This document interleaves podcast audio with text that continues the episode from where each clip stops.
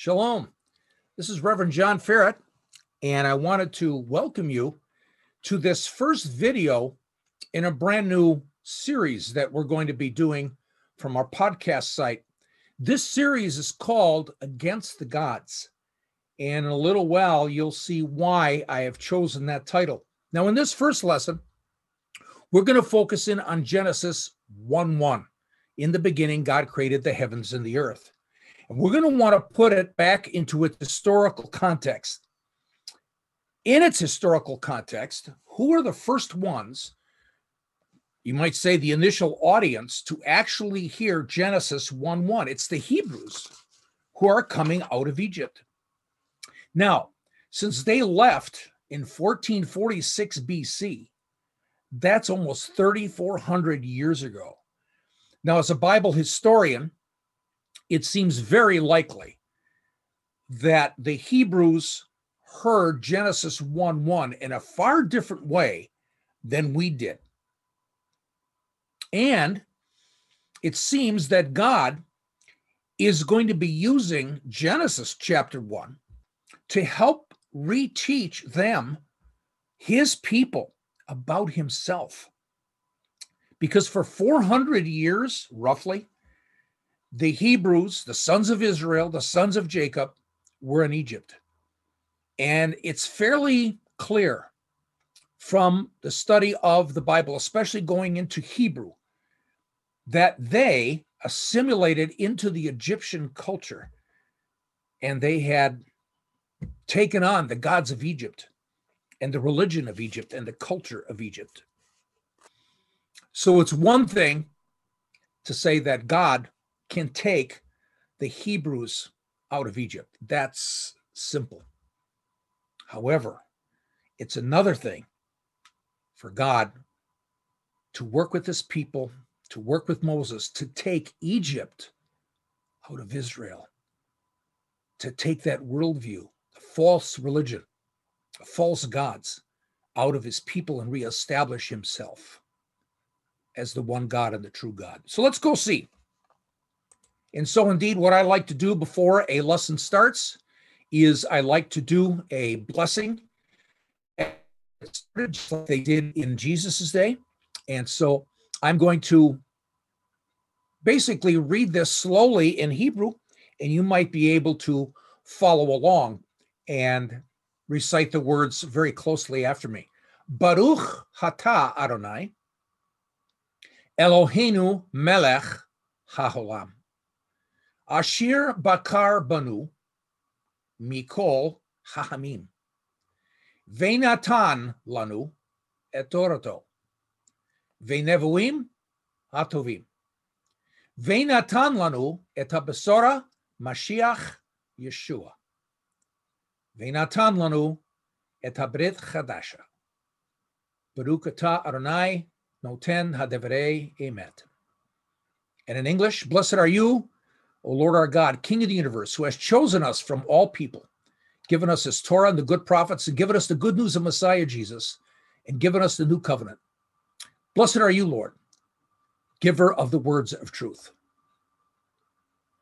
So, the Hebrews are at Sinai. For forty years, the first generation out of Egypt was in the wilderness of Sinai. They finally died out and was the second generation that was able to enter the land. But Moses is writing Genesis and Exodus and Leviticus, Deuteronomy, Numbers. And we have to ask ourselves, what did they hear? What did the Hebrews see? What did they understand? Is it, and then as we come to grips with that, that will help us enhance our understanding and enrich our understanding of God's word. Now you understand why I named this series Against the Gods.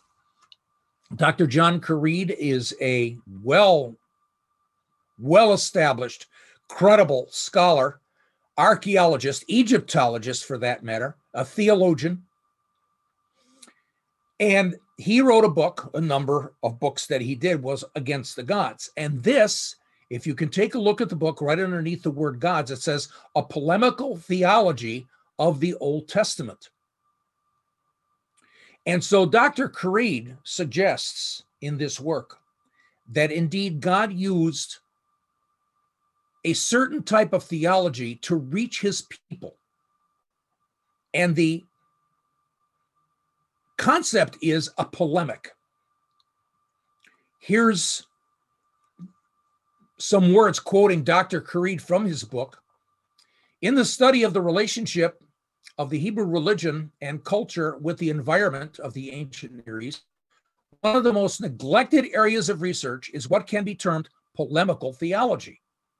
Polemical theology is the use by biblical writers, like Moses, of thought of the thought forms and stories that were common in ancient Near Eastern culture, while filling them with radically new meanings.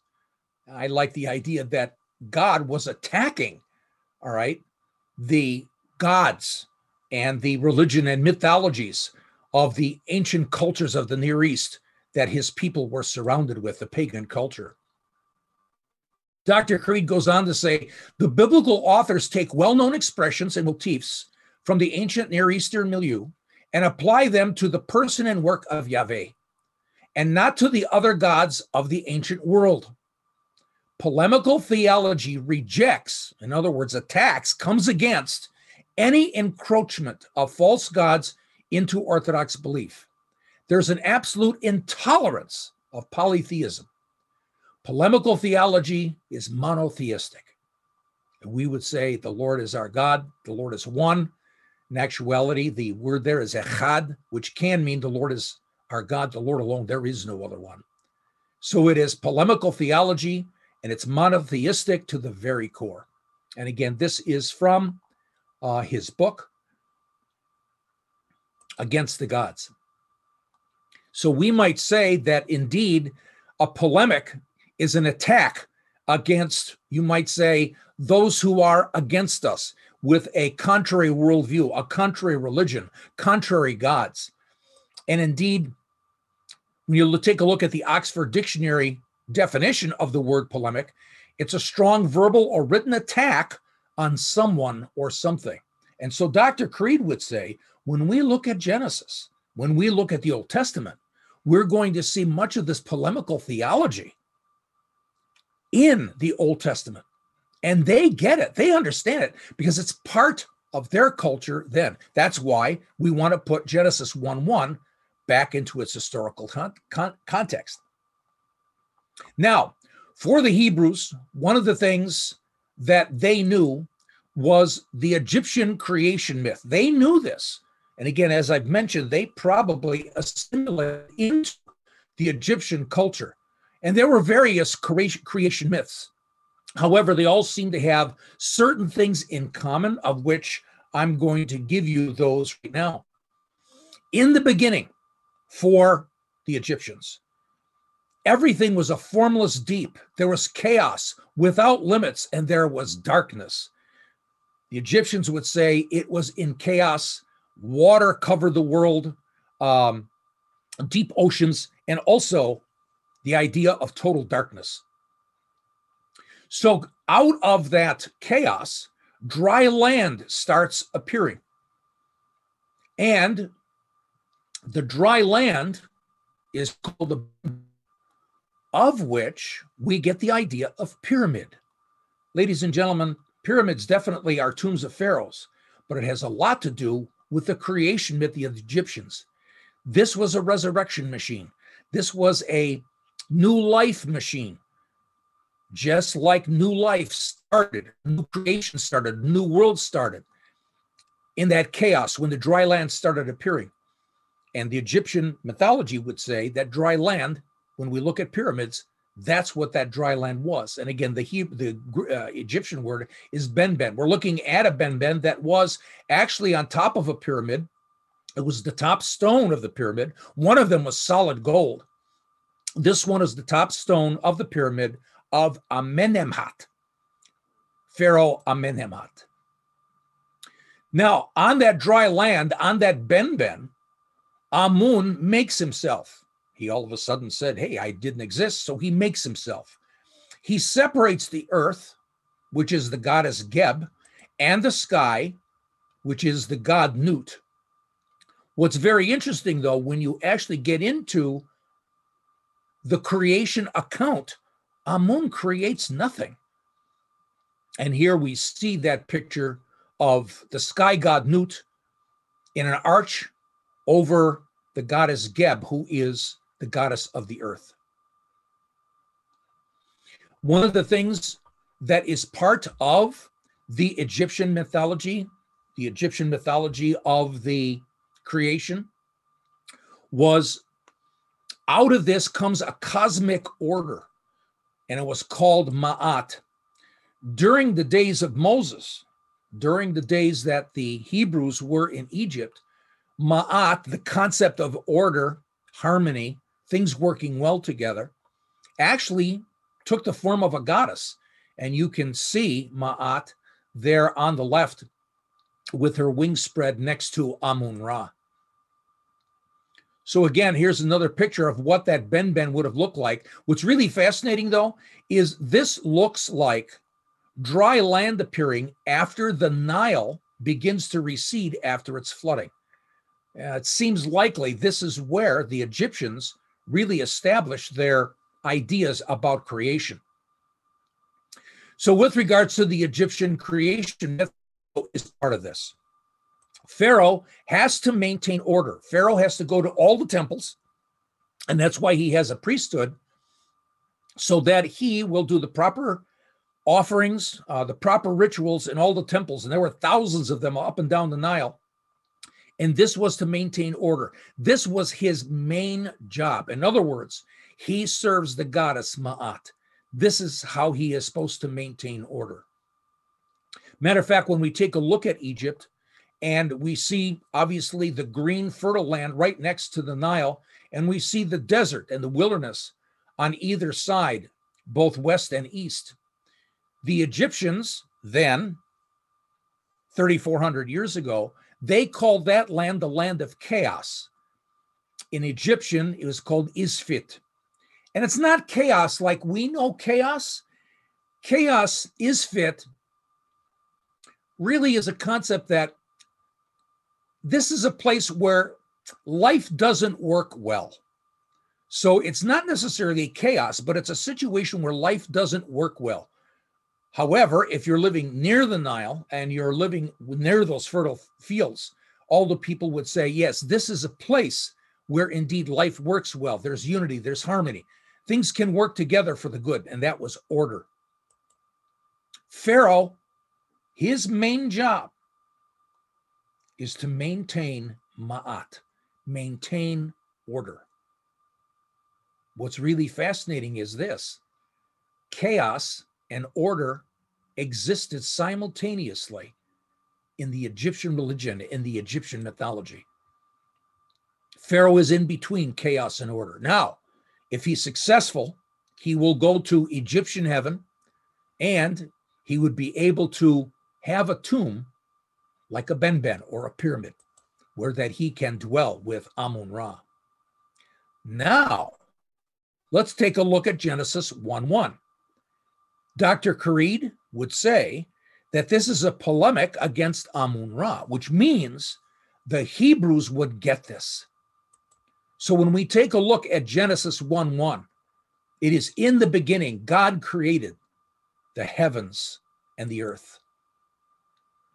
You go on in Genesis chapter one, and the earth was without form.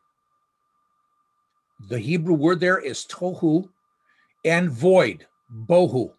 So actually in Hebrew, it'd be tohu veBohu. Now the J P S Torah commentary in Genesis, and also the um, Torah commentary by Doctor John Currid, they talk about tohu veBohu.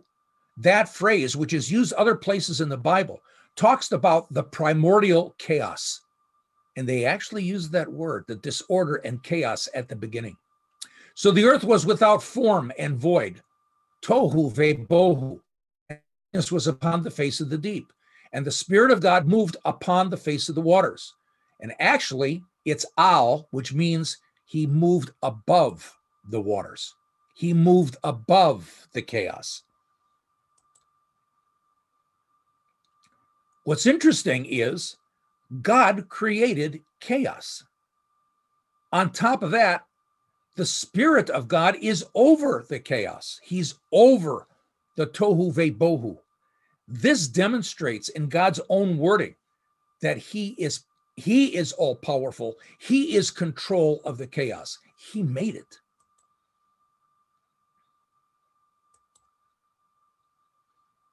But out of chaos, starting with day one and day two, all the way through day six, God brings out a beautiful order out of chaos. This is the Creator God. And so for the Hebrews, or at Sinai, or at the plains of Moab before they enter into the land, we ask the question again, what did they hear? What did they see? Remember, they had assimilated into the Egyptian culture. To them, Amun-Ra, especially at the time of the Exodus, fourteen forty-six B C, that would be called the eighteenth dynasty of the new kingdom of Egypt. Amun-Ra was the primary god. And so many of the Hebrews coming out of Egypt, they knew this. And so when they're hearing Genesis one one and the following words after that, it relates to them. Now remember, it's easy to take them out of Egypt, but it's very difficult to take Egypt out of them. So in Genesis one one, the issue is not that God created the heavens and the earth. The issue is, who is God? Amun-Ra, or the God of Abraham, Isaac, and Jacob, the God of Israel, the God of the Bible?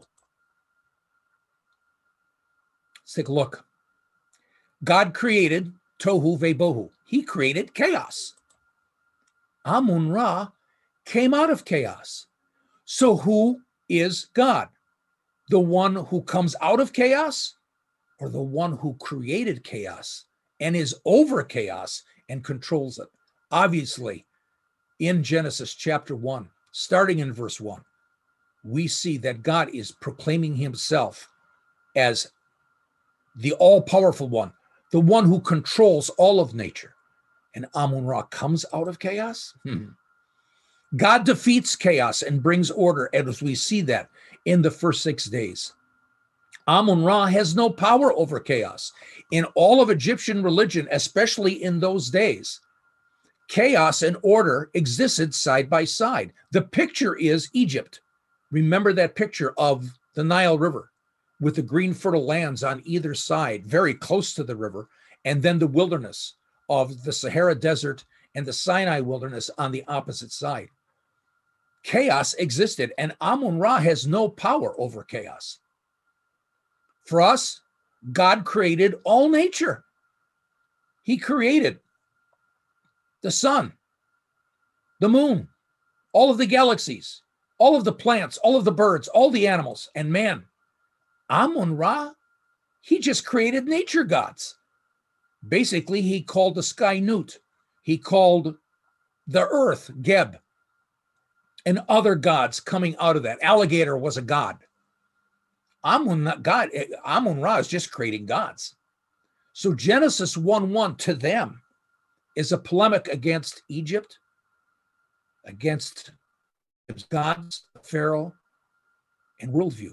This is properly what the Hebrews saw and heard when they heard Genesis one one as compared to what they knew about Amun-Ra.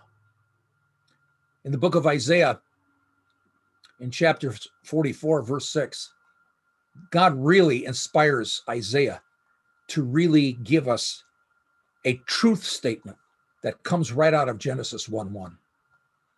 And in Isaiah forty-four six, you can read, "I am the first and the last.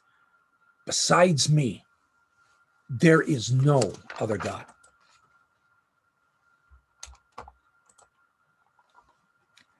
And so for us too, the lesson of Genesis one one still relates to us after thirty-four hundred years.